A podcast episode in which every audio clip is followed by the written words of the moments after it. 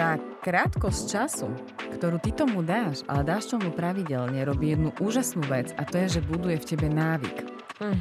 Čiže buduje tebe návyk k tomu, aby sa aspoň trošku hýbala. Kilo servátkového proteínu, mimochodom servátkový proteín sa vyrába z kravského mlieka a má určite vyššiu uhlíkovú stopu ako tebar z kilo sojového proteínu, ktorý je úplne niekde inde aj výrobami, aj, aj výrobnými nákladmi, čo dokonca si presne človek vie pozrieť na cene za takýto typ nejakého proteínu. Ale čoraz uh, viac nám tu pribúda uh, napríklad diabetikov a mm-hmm. sú tu mhm. proste pomerne aj mladí ľudia. Tie vegánske proteíny majú isté typy aminokyselín v iných hodnotách ako tie živočíšne, alebo nemajú úplne všetky aminokyseliny zastúpené v dostatočnom množstve tak ako živočíšne. Ale tento problém sa dá veľmi jednoducho vyriešiť tým, že zoberiete viacero rastlinných zdrojov, teda bielkovín. No, uh, ja diety absolútne neuznávam, nikdy som ich neodporúčala a je to inak jedna z tém, ktorú my sme nikdy neriešili na portáli Cvičte.sk. Ahojte, Ahojte, vítajte pri novom dieli podcastu Nová doba udržateľná, v ktorom sa budeme venovať jednej veľmi zaujímavej a aktuálnej téme. Viete, čo sa zvykne hovorievať? V zdravom tele, zdravý duch. Vraj. Presne tak, lebo ľudia, ktorí sa pravidelne venujú pohybovej aktivite, majú lepšiu činnosť srdca a cievneho systému, majú lepšiu plúcnú ventiláciu a kapacitu plúc a tiež fungujúci metabolizmus tukov a takisto pevnejšie kosti, ale samozrejme, že cvičenie nie je dobrým benefitom len pre naše telo, ale aj pre našu mysel, pre našu psychiku, pretože počas cvičenia vyplavujeme hormón šťastia, tzv. endorfín. A to si myslíme, že je veľmi dôležité, aby sme boli šťastní a spokojní a zdraví, pretože to všetko súvisí s udržateľnosťou. A prečo to súvisí s udržateľnosťou? Pretože keď budeme viesť udržateľný život aj psychicky a fyzicky, tak sa nám bude dariť aj v tých ostatných oblastiach, Napríklad aj pri separovaní a zbieraní odpadu. Napríklad. A budeme prínosom aj pre naše rodiny a zamestnancov a zamestnávateľov, takže je to jeden taký veľký kolobeh, takže treba byť zdravý, treba byť fit. Tešíme sa, že pozvanie do nového dielu Novej doby udržateľnej prijala trénerka, autorka úspešných kuchárskych kníh a zakladateľka jedného z najčítanejších portálov o zdravom životnom štýle a športe Cvičte.sk, Janka Šimkovičová. Ahoj, vitaj.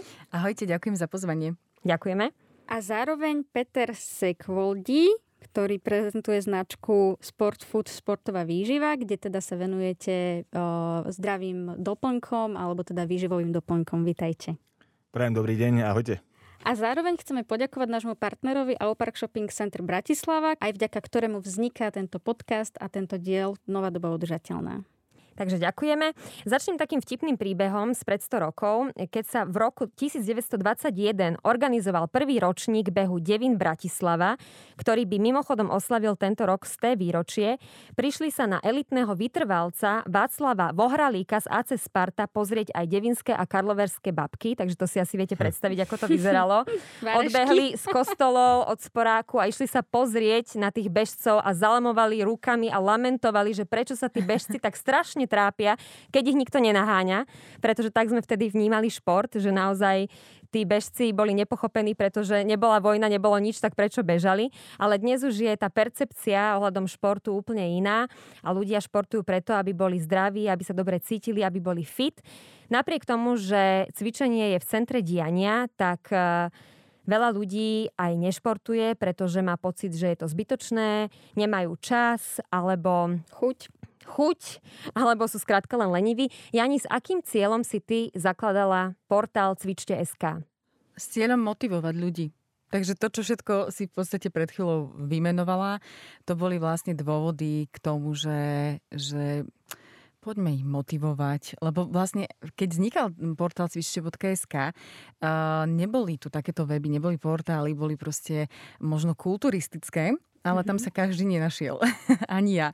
Takže v podstate toto bola taká prvá myšlienka, že poďme sa tomu venovať, poďme motivovať, poďme predstavovať ľudí, ktorí v tom športe pôsobia napríklad. Inštruktori, tréneri, máme neskutočne veľa šikovných ľudí na Slovensku. To je skvelé. Vy ste vlastne oslavili tento rok desiatý rok fungovania. Mm-hmm. A máte teda za sebou históriu a viete už zhruba aj tí tréneri, ako fungujú. A minulý rok, vlastne v roku 2020 sa zo dňa na deň zatvorili všetky fitka. Ľudia zostali nešťastní z toho, že ako ideme cvičiť trénery deto. Spustili rôzne liveky, rôzne online tréningy, rôzne o, cvičenia doma.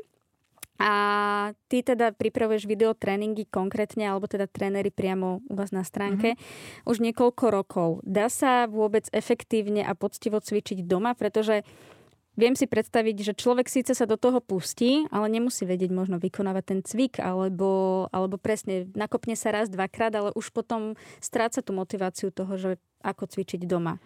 No, uh, výborne pomenované, lebo presne takto je tým, že si kúpim video, tréning, videoprogram, ešte neznamená, že to, podľa toho budem cvičiť. A ono to podľa mňa všetko závisí od toho, že ako je to teda urobené, aký dojem z toho ten človek má, pretože dá sa ten tréning urobiť aj tak, že máte pocit, že ste s tou trénerkou na hodine. A ja sa práve snažím vy, um, vyberať na Slovensku ľudí, ktorí proste vedia tú emociu sprostredkovať, vedia namotivovať, že keď ona skriktne, že daj teraz ten zadok, lebo vie, že ideme 15. opakovanie a tí ľudia už ten zadok nedávajú tak dole, ako pri prvom. To sú proste roky skúsenosti. Empatia. A ona, presne, ale aj tá skúsenosť, vieš, mm-hmm. lebo ona keď 20 rokov precvičuje v veľkých sálach, kde má proste 200 ľudí pred sebou, ona ich tam cez tú kameru vidí. A tým pádom jednoducho ona to vie preniesť ísť a tí ľudia nám naozaj píšu, ako tá trénerka vie, že ja ten zadok mám dať proste viac dole. Že to je mhm. neuveriteľné.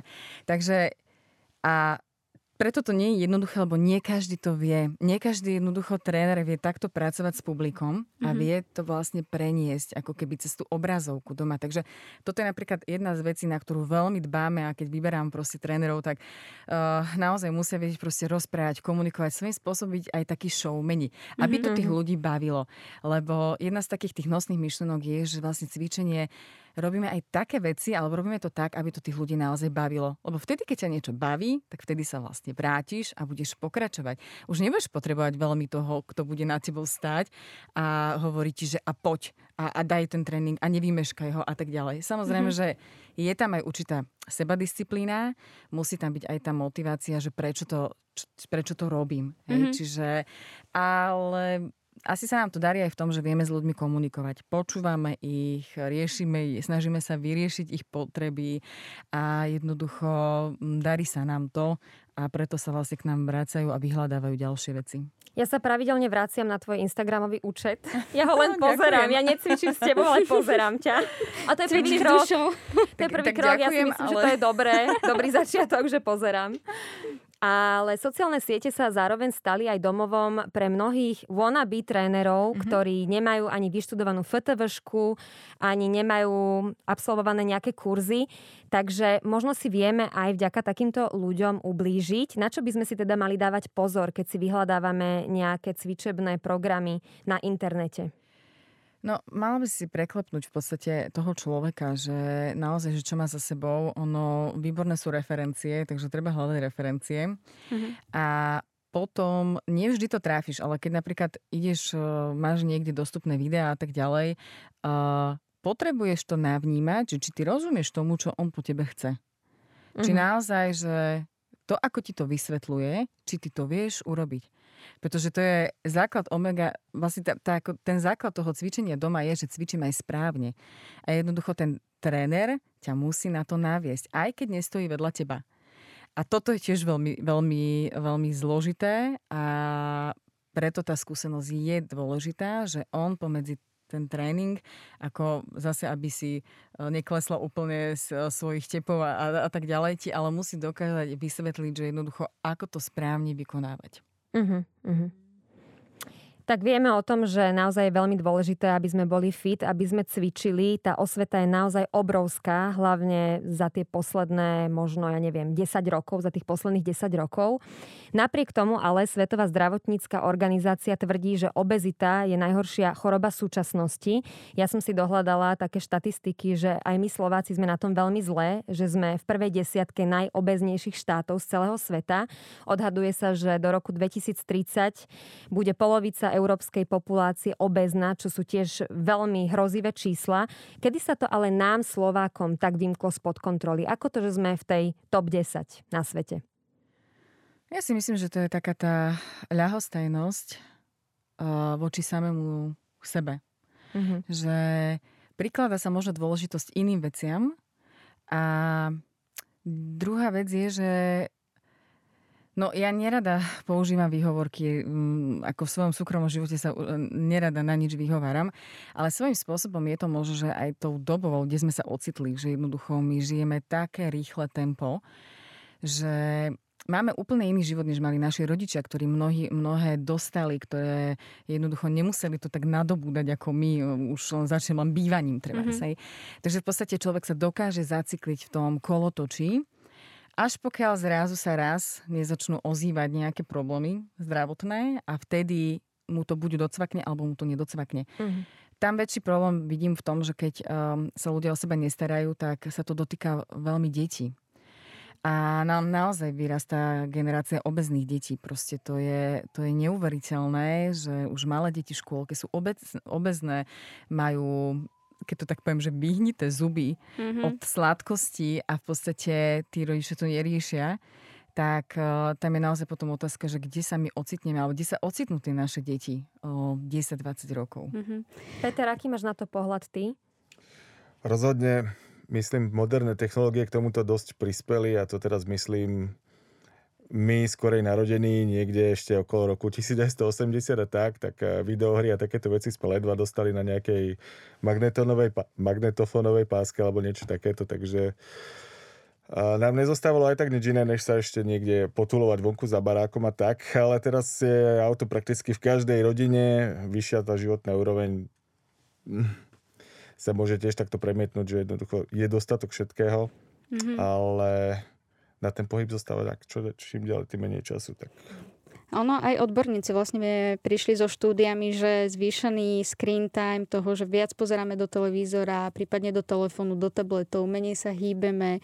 Malé deti mnohokrát sú presne obezné alebo strácajú tú jemnú motoriku a strácajú to, že e, to, čo sme mali my viacerí, e, tým, že sme sa pohybovali, pracovali sme s tými rukami, hrali sme sa s kadečím možným a, a teda tieto nedostatky sa prejavujú ďalej. A je nejaká možnosť, ako ako mm, zaviesť nejakú prevenciu, alebo ako možno, že pri tých deťoch si dať väčší pozor, aby sa toto nedialo, alebo už keď tamto dieťa je, tak to nejako ovplyvnili? tým príkladom. Je mm-hmm. to podľa mňa veľmi jednoduché. Aj keď možno v praxi eh, si tak teraz eh, rodič eh, dvoch detí, ktorý chodí o jeden o pred piatou a druhý o siedmej, si povie, že kedy a ako. Mm-hmm. Ale my si proste uvedomme, že ak sme tie deti chceli mať, tak jednoducho mm. ich potrebujeme vychovávať. Nie zaobstarať. Mm-hmm. To mhm. znamená, že ja vždy si poviem, že ja som predsa nechcela mať deti na to, aby som im e, dokázala zarobiť na to, že budú oblečené, najedené a majú všetky veci do školy. Mm-hmm. Ale jednoducho e, vychovávať ich k tomu, aby z nich e, poprvé vyrástli hodnotní ľudia a po druhé, aby mali určité návyky, ktoré budú formovať ďalej ich život. Mm-hmm. Pretože tie tukové bunky, to jedna úžasná vyživárka Veronika Hanaková, s ktorou spolupracujeme, vždy hovorí, že deti sa nenarodili obezné. Mm-hmm. My ich jednoducho obeznými spravíme. A takto to je. A deformujeme ich postavy, ktoré už sa nikdy nedostanú do kondície. Ale aj zdravie. Keď napríklad aj tie zdravie, nohy no. rastú do no. x pri tých obezných deťoch a potom aj to dieťa v 15 schudne, ale už tá postava je deformovaná de facto. A, určite, ale čoraz uh, viac nám tu pribúda uh, napríklad diabetikov. A mm-hmm. sú to mhm. proste pomerne aj mladí ľudia. To tu v podstate, a to teraz nehovorím o, teraz hovorím o diabete typu B, čo mm-hmm. znamená, že je niečo, čo nadobudnem počas života, s tým sa proste nenarodím. Mm-hmm. A jednoducho, um, takže to. Mm-hmm. Ja si myslím, že problém je aj v tom, že veľakrát ľudia sa začnú spametávať už v tej hodine 12. A ja síce nie som obezná, ani som nikdy nemala nadváhu. Ja zase mám tú chudú obezitu, že začnem cvičiť a makať na sebe, keď sa blíži plavková sezóna, aby som dobre vyzerala, alebo keď mám ísť na svadbu, keď mám ísť na nejakú oslavu, tak vtedy akože začnem makať týždeň predtým. A toto majú ľudia tak v sebe zakorenené, že tiež takto postupujú, keď už ide ten jún, júl, aby boli fit. Aký je tvoj názor na drastické diety a na drastické cvičebné plány, ktoré slubujú tie výsledky výsledky naozaj do niekoľkých dní až týždňov? No, Uh, ja diety absolútne neuznávam, nikdy som ich neodporúčala a je to inak jedna z tém, ktorú my sme nikdy neriešili na portáli cvič.sk. Uh-huh. Uh, to som povedala ako prvé. Toto je jednoducho, tomu sa venovať uh, nebudeme. Už vôbec neodporúčať. Odplávalo nám veľa klientov za tie roky, mm-hmm. lebo v tom je veľký biznis, ale uh, toto nie je cesta. Jednoducho nie je cesta. Vychádza to ešte stále. Ja si myslím, že už sa to pomaličky lepší s tou informovanosťou. Aj keď ľudia sa sna- stále snažia ako keby siahnuť po tom ľahšom riešení. Ale už keď príde na to, že im to nefunguje napríklad prvýkrát, tak už sa dnes oveľa aj vplyvom iných zase ľudí, ktorí tu pôsobia, dokážu ako keby uh, rýchlo ako keby tak spamätať a povedať si, že nie, nie, idem ja radšej makať. Uh-huh. A napríklad na toto sú aj super sociálne siete. Zase musíme to brať tak, že uh-huh. máme naozaj veľa ľudí, ktorí proste aj na Instagrame cvičia, motivujú a tí ľudia jednoducho idú, nechajú sa presvedčiť, že proste cesta úpravy stravy a a cvičenia jednoducho je to tá cesta, ktorá by to mala byť. A keď to zvolím ako životný štýl, tak som už úplne že vyhrala. A, ale hovorím ešte stále, ten, ten trh je neskutočný, čo sa týka akože všelijakých tých zázračných príprav. To nám Peter to... môže porozprávať, no. že čo všetko existuje, či to naozaj zaberá.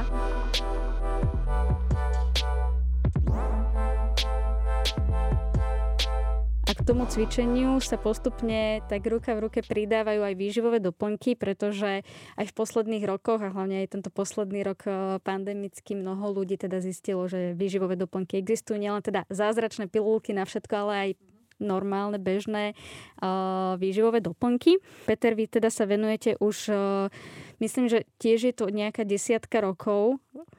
Neviem. Pomaličky už to tak už to bude 20 docela, hej. No super.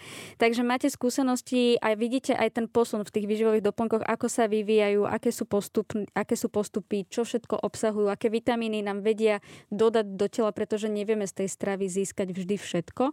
Aká je vlastne úloha týchto výživových doplnkov a ako si ich správne vybrať, pretože existujú presne rôzne šarlatánske stránky, alebo nazveme to v dobrom slova zmysle šarlatáni, ktorí nám dávajú návody na všetko, ale vieme, že asi, asi si musíme vedieť správne vybrať. Ja by som sa ešte vrátil k tomu, čo sme predtým sa bavili o tej... Diete. Diete. o tých... o tej požiadavke, že dám si jednu kapslu a ono to všetko vyrieši. Ako naozaj, my sa tu na tým môžeme smiať, ale seriózne koľkokrát sa s tým presne človek stretne, že niekto príde a toto požaduje a ako to, že to nerieši, ale pritom základ je niekde úplne inde, tak ako... Peruánske čili, či čo to bolo v móde pred troma rokmi. Je to hodne, čo všetko prešlo aj tými sociálnymi sieťami na internete a vždycky bola nejaká bublina, ale tak základ je základ, čo sa týka tých výživových doplnkov. K tomu, že výživový doplnok je to vždycky výživový doplnok. Je mm-hmm. to doplnok výživy, takže áno, naozaj všetko stojí v základe na tej základnej výžive, na tej základnej strave. Takže toto je len taká barlička, ktorá má dopomôcť eh, k nejakému zjednodušenému príjmu niečoho, čoho máme nedostatok z nejakých dôvodov. Mm-hmm. Ale vždycky treba tie obsahy, ktoré sú potrebné pre telo, aby sa dostal do optimálnej pohody, do optimálnej regenerácie a tak, hľadať vždycky v, v potrave. Vec je aj to, že väčšina ľudí ide cvičiť, ide trénovať, alebo si len potrebuje spestriť nejaký jedálniček a má pocit, že odbehne 5 kilometrov a už potrebujú suplementáciu. Ako mm-hmm. je to fakt super, ako robí nám to radosť, ale zase treba podotknúť, že telo si dokáže dosť poradiť samo z tých zdrojov, ktoré dokáže dostať z bežnej výživy, takže netreba hneď utekať a ísť si nakúpiť za 200 eur jednoducho špajzu plnú výživových doplnkov. To, ste teraz, to si teraz môjho manžela opísal. On je ten typ, že má rôzne proteínové šejky a tie rôzne tyčinky a proste dá si potom tréningu a má taký dobrý pocit zo seba. Čiže neodporúčaš to? Hovoríš, že to nie je až také nevyhnutné, keď človek nie je vrcholový športovec, povedzme? No všetko závisí asi od tej intenzity, hej. Takže mm. keď niekto naozaj ide za, za týždeň od bicykle 50 km alebo sa zúčastní nejakého jedného nejakého kruhového tréningu s nejakým, s nejakým trénerom niekde v nejakom fitcampe, tak naozaj asi nie je potreba riešiť nejaké výživové doplnky. Ale zase na druhej strane, pokiaľ tá záťaž rastie a bavíme sa o nejakom amatérskom športovcovi, ktorý Mhm. tých 6 krát do týždňa ide a naozaj si odmaká intenzívne, Tebars nemá možnosť v tejto uponáhlenej dobe tak uh, si doplňať všetko v, z bežnej stravy, tak potom rozhodne na mieste výživové doplnky sú. A veľmi samozrejme záleží aj od toho, aký je to metabolický typ, čomu, čo všetko dokáže dostať z tej stravy a potom to treba veľmi pozorne tiež nejakým spôsobom mm, dostať do toho jedálnička, odkonzultovať, že čo, je, čo mu chýba, alebo nejaký univerzálny postup. Aj čo sa týka tých výživových doplnkov, nie je, že ty robíš toto, takže 100% budeš potrebovať toto. Tak Ale keď sa stane, že napríklad prídem teraz k vám do parku, do sport foodu, uh, poviem, že cvičím, dajme tomu, dvakrát do týždňa chodím behať, odbehnem 5 kilometrov, do toho si dám trikrát do týždňa alebo dvakrát do týždňa nejaký, ani nie že kruhový tréning, ale dajme tomu, že silový tréning. A potom že poprechádzam sa, alebo dám do toho možno nejaké korčule bicykel. Že viete takémuto človeku podľa nejakých jeho aktivít nastaviť, že áno, tieto doplnky vám pomôžu a pravdepodobne vám zo stra- zo stravy neprídu tieto vitamíny a, a tí ľudia to na základe toho môžu aplikovať? Prakticky aj preto má zmysel mať ešte vôbec dneska predajňu, lebo tak všetko ide hodne a dosť cez ten internet a ten lockdown tento trend ešte viacej posilnil. Mimochodom ešte by som sa vrátil kúsok dozadu späť, ako ste spomínali, jedna z vás, že nastal neuveriteľný boom počas toho lockdownu. Boom nastal, ale skôr, čo sa týkalo takých tých základných výživových doplnkov, ja si pamätám presne, že krabice, kartóny vitamínu C, vitamínu D, D, zinku a jasné. tohto sa nedalo zohnať rovnako ako šošovicu a rýža v supermarkete. A kvások, kvasnice sa nedali Kvások, zohnať. že No, vraj tiež, hej, jasné. ako Áno, áno. toto, toto je fakt, ako v týchto všeobecných, ako priamo športová výživa, tak tá tak trošku upadla, pretože nám sa vlastne čo sa stalo? Zrušili sa súťaže, zrušili, zrušili sa um, skupinové tréningy prakticky. Ale tá naša filozofia vychádza z toho, že naozaj rozobrať uh, potreby toho človeka, mm-hmm. asi ako intenzitou ide robiť čo, ide robiť vytrvalostný mm-hmm. tréning, ide robiť silový trénink, ide robiť, uh, ja neviem, ide rysovať do tých plaviek, tak mm-hmm. aspoň nejaké základy, pretože naozaj aspoň s tým, s čím sa stretávam ja, u nás, keď prídu tí klienti, sú, je, je dosť chabé povedomie celkovo o tom, že čo by bolo vhodné, takže tá osveta, vyživová osveta, aj čo sa týka tých základných potravín je naozaj aspoň musím povedať o, tom, o tej vzorke, ktorá ku nám chodí, je dosť nízka. Asi preto tiež ku nám chodia. Že ani ty varíš, aj sa Non-stop. tomu venuješ, aj vydávaš knižky. Máš taký pocit, že Slováci nevedia, čo majú jesť, aby boli fit? Áno, stále. Uh, Tá výživa u nás a celkovo stravovanie je v plienkach. To ja stále žasnem, koľko málo vedomostí máme. A ja, ja by som to zaradila ako predmet od základnej školy, aby sa jednoducho výživa preberala, pretože keď si vezmeme, že my každý deň do toho tela niečo dávame a nevieme prečo. Nevieme, čo tá strava nám robí. Či to má, aký to má zmysel, že to nie je, my to stále berieme, že idem sa najesť. Proste Mhm. som hladná, najem sa, naplním ten, ten, ten žalúdok. Hej, potom som zase hladná, zase si niečo dám. Ale teraz už ani keď nie som hladná, aj vtedy si dám. A že ne, neustále sa futrujeme a nevieme, že prečo. A ja vidím aj, aj, aj cítim na sebe, že jednoducho to, to jedlo dokáže byť úžasnou energiou. Mhm. A podľa toho, ako sa, si viem, ako sa strávujem, tak viem fungovať. Hej, a to proste aj cítime, keď jednoducho sa n- veľmi najem a potom si dám ešte zákusok a tak ďalej, okamžite príde ten útul. Gordon Blue, veterník a idem. Mne to trvá niekoľko dní, kým sa spamätám inak z takýchto rodinných oslav, že ako je to telo aj staršie, tak už nevie tak rýchlo regenerovať ten žalúdok a keď som zvyknutá na nejakú stravu, ktorú poruším a dám si na husacích hodoch 4 lokše a polku husy, tak potom sa z toho spamätávam aj týždeň. No a to, to je to, že my sme aj všetci... Um, každý sme na tom úplne inak. To, čo sedí mne, nemusí sedieť tebe. To, čo teba dá úplne energicky dole, mne práve môže pomôcť. Takže ono v podstate fajn, že sú tu nejaké aj smery, uh, veľmi uh, sú te, boli aj v trende. Uh, najprv samozrejme sa tu operovalo veľmi so sacharidmi, potom s tukmi, uh, teraz nejaká bielkovinová, teraz sú tu ľudia, ktorí proste fakt len na tukoch fungujú a ja už neviem, čo všetko vlastne existuje ale to si podľa mňa aj človek musí sám na sebe vyskúšať. Áno. Hej, čiže ja napríklad, keď môžem povedať zo svojej skúsenosti, aj aktuálne je, že mne prestalo, prestali robiť dobre, vyslovene, že dobre, napríklad uh, mliečne produkty, mm-hmm. akékoľvek aj síry a proste a vyše roka nejedávam meso. Ale to nebolo preto, že, že uh, mení sa uh, doba a tak ďalej a áno, má to tu aj nejaký ten ekotrend a tak ďalej, ale mne to jednoducho prestalo chutiť a intuitívne nejakým spôsobom mi prišlo, že proste to meso nevyhľadávam. Uh-huh. A začala som vnímať, že niečo sa asi deje. Mm-hmm. Možno to je vekom, neviem čím, ale jednoducho to meso už nejakým spôsobom do môjho života nepatrí. Ale nebijem sa dopres, že som vlastne vegetarián, pretože ja neviem, čo bude o rok.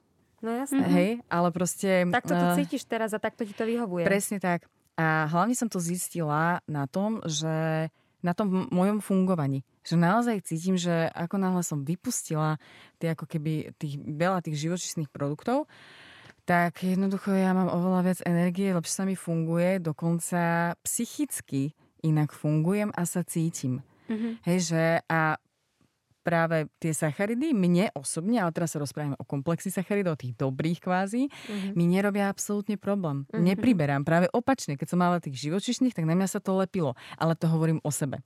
Mm-hmm. Hej, čiže a to si každý musí aj vyskúšať, ale podľa mňa aj vedieť pri tom stravovaní, že čo jem a prečo to jem.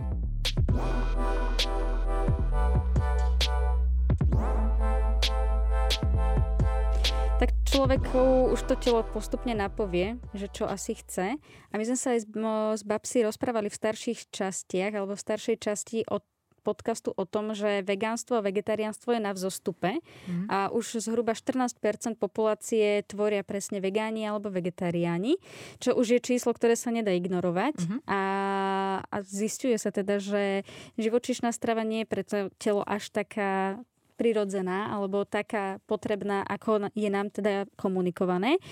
A Peter, čím sa líšia vegánske výživové doplnky od tých bežných? Áno, ten vegánsky trend tu rozhodne je. Je mi trochu úsmevné, že ešte pred nejakými desiatimi rokmi sme sa rozhodli u nás na predajni sabotovať vegánsky nástup produktov, že? No, meso a, a servátka... Krok vedľa. No. Meso a servátka sú jediná, jediná alternatíva, teda nie alternatíva, jediné to práve, ale áno, presne, bol to krok vedľa a potom postupom času prišla tá osveta, že Dobre, musím sa priznať ja osobne, že sme to skôr vyhodnotili, že e, potenciálne je tu časť, je tu časť športujúcej verejnosti, ale aj ľudí, ktorí chcú vyžívať doplnky, ktorí skrátka na to vegánsk, vegánstvo idú. Takže sme ten sortiment naozaj rozšírili. Z toho, a... že ti je to smiešne, usudzujem, no. že si mesožravec. A, dosť veľmi. Ale samozrejme, začal som sa trošku venovať aj tomu, že čo, kde, ako z tých vegánskych, z tých vegánskych zdrojov čo je teda potrebné. Ešte prednedávnom dominovala tebars ten whey protein alebo srvátkový protein ako taký základný stavebný pr- prvok pre tie suplementy, ktoré sa dávajú tebars po cvičení v tých fitness centrách alebo si to človek kúpi v predajni niekde.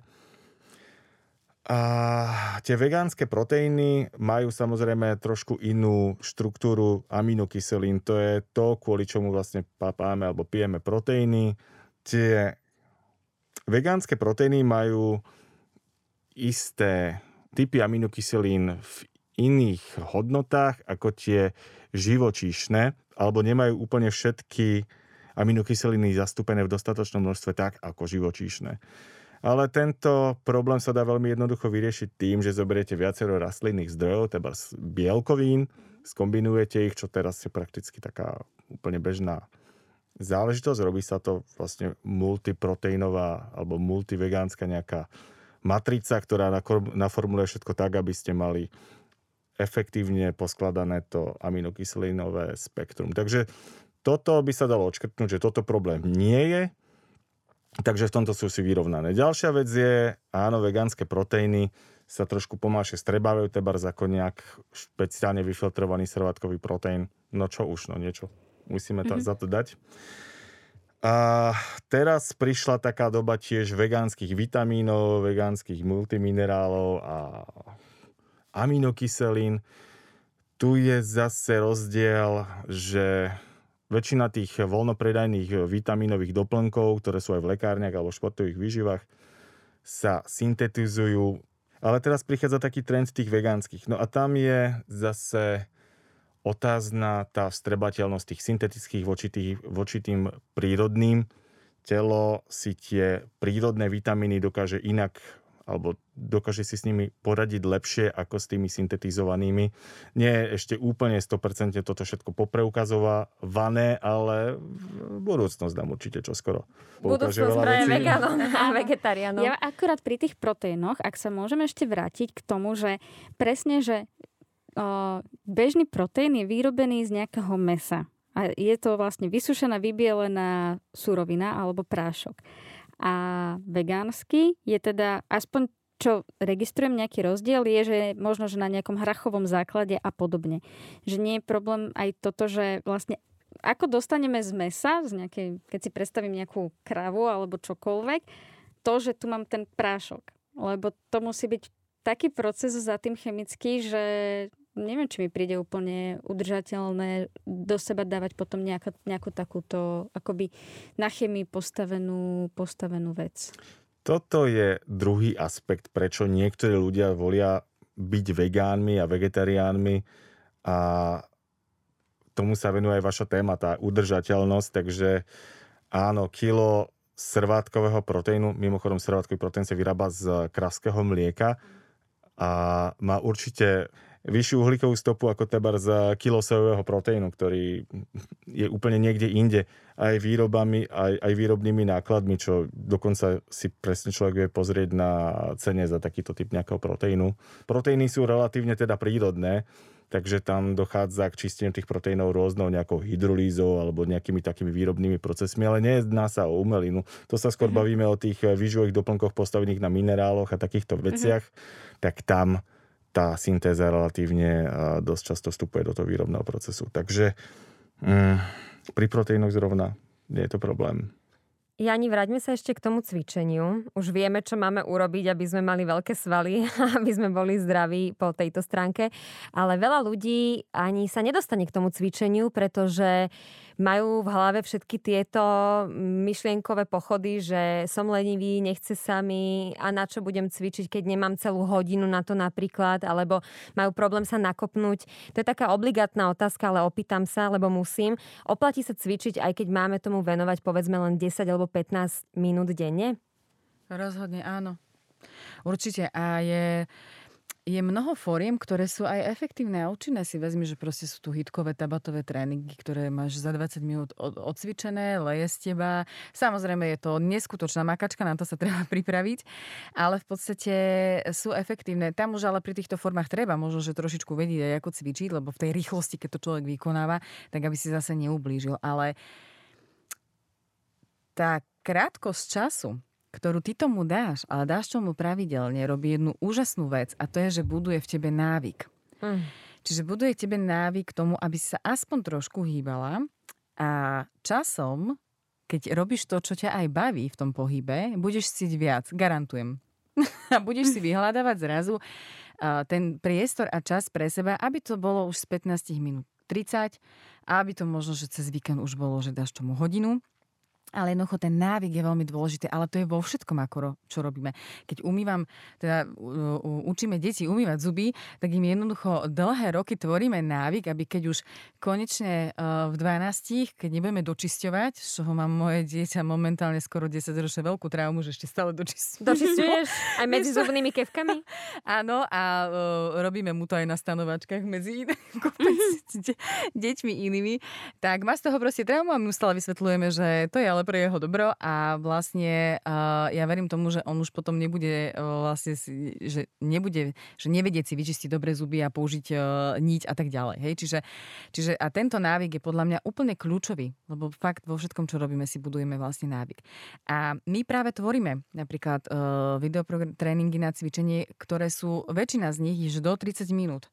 Lebo našim veľkým publikom sú proste ženy, ktoré sa starajú o deti, o domácnosť, veľa z nich je proste na materskej a jednoducho to sú ženy, ktoré bojujú o čas. Oni, oni proste bojujú same za seba. Hej, že proste ja chcem ten priestor sama pre seba, ja ho proste niekde chcem mať a my jej hovoríme, OK, zapni a cvič nikam nechod, necestuj, e, nemusíš proste, nájdi si tam tú polhodinu a keď už sa inak nedá zapojiť tie deti, tak nech skáču vedľa teba. Alebo po tebe prípadne, čo sa stáva tebe, mne, no. že skáče po mne Izzy. Alebo použiješ dieťa ako činku a ideš. To robí zase môj muž. Takže naša Izzy je veľmi dobre využitá v domácnosti, keď sa cvičí. Poďme si ešte na záver povedať, keď teda sa správne stravujeme, cvičíme, chodíme veľa peši, všetko toto dodržiavame, tak určite si zvyšujeme kvalitu života. Čo všetko nám dokáže cvičenie a správny životný štýl dať v rámci zdravia? Čo podporuje v našom tele? No, v prvom rade ja by som povedala, že hlavne tu prispieva k tej psychickej vyrovnanosti a k tomu zníženiu stresu, čo v podstate my momentálne si povedzme, že kto ho nemá, hej, že e, stres tu vyskakuje a pokiaľ samozrejme je nejaký krátkodobý a tak ďalej, uh, ten je taký, že fajn, lebo ten človeka štartuje tak. Horšie keď sa nachádzame v tom chronickom, hej, tom nepretržitom a to už nie je dobre, to už zasahuje a hlavne v podstate ľudia a celkovo aj po tom roku, ktorý máme za sebou, veľa, veľa ľudí má proste problém uh, psychického rázu. A tie endorfiny robia divy. Aj keď to možno spustia na 10 minút, ten pocit tohto, že, že wow, hej, mm. tak aj tých 10 minút je veľa.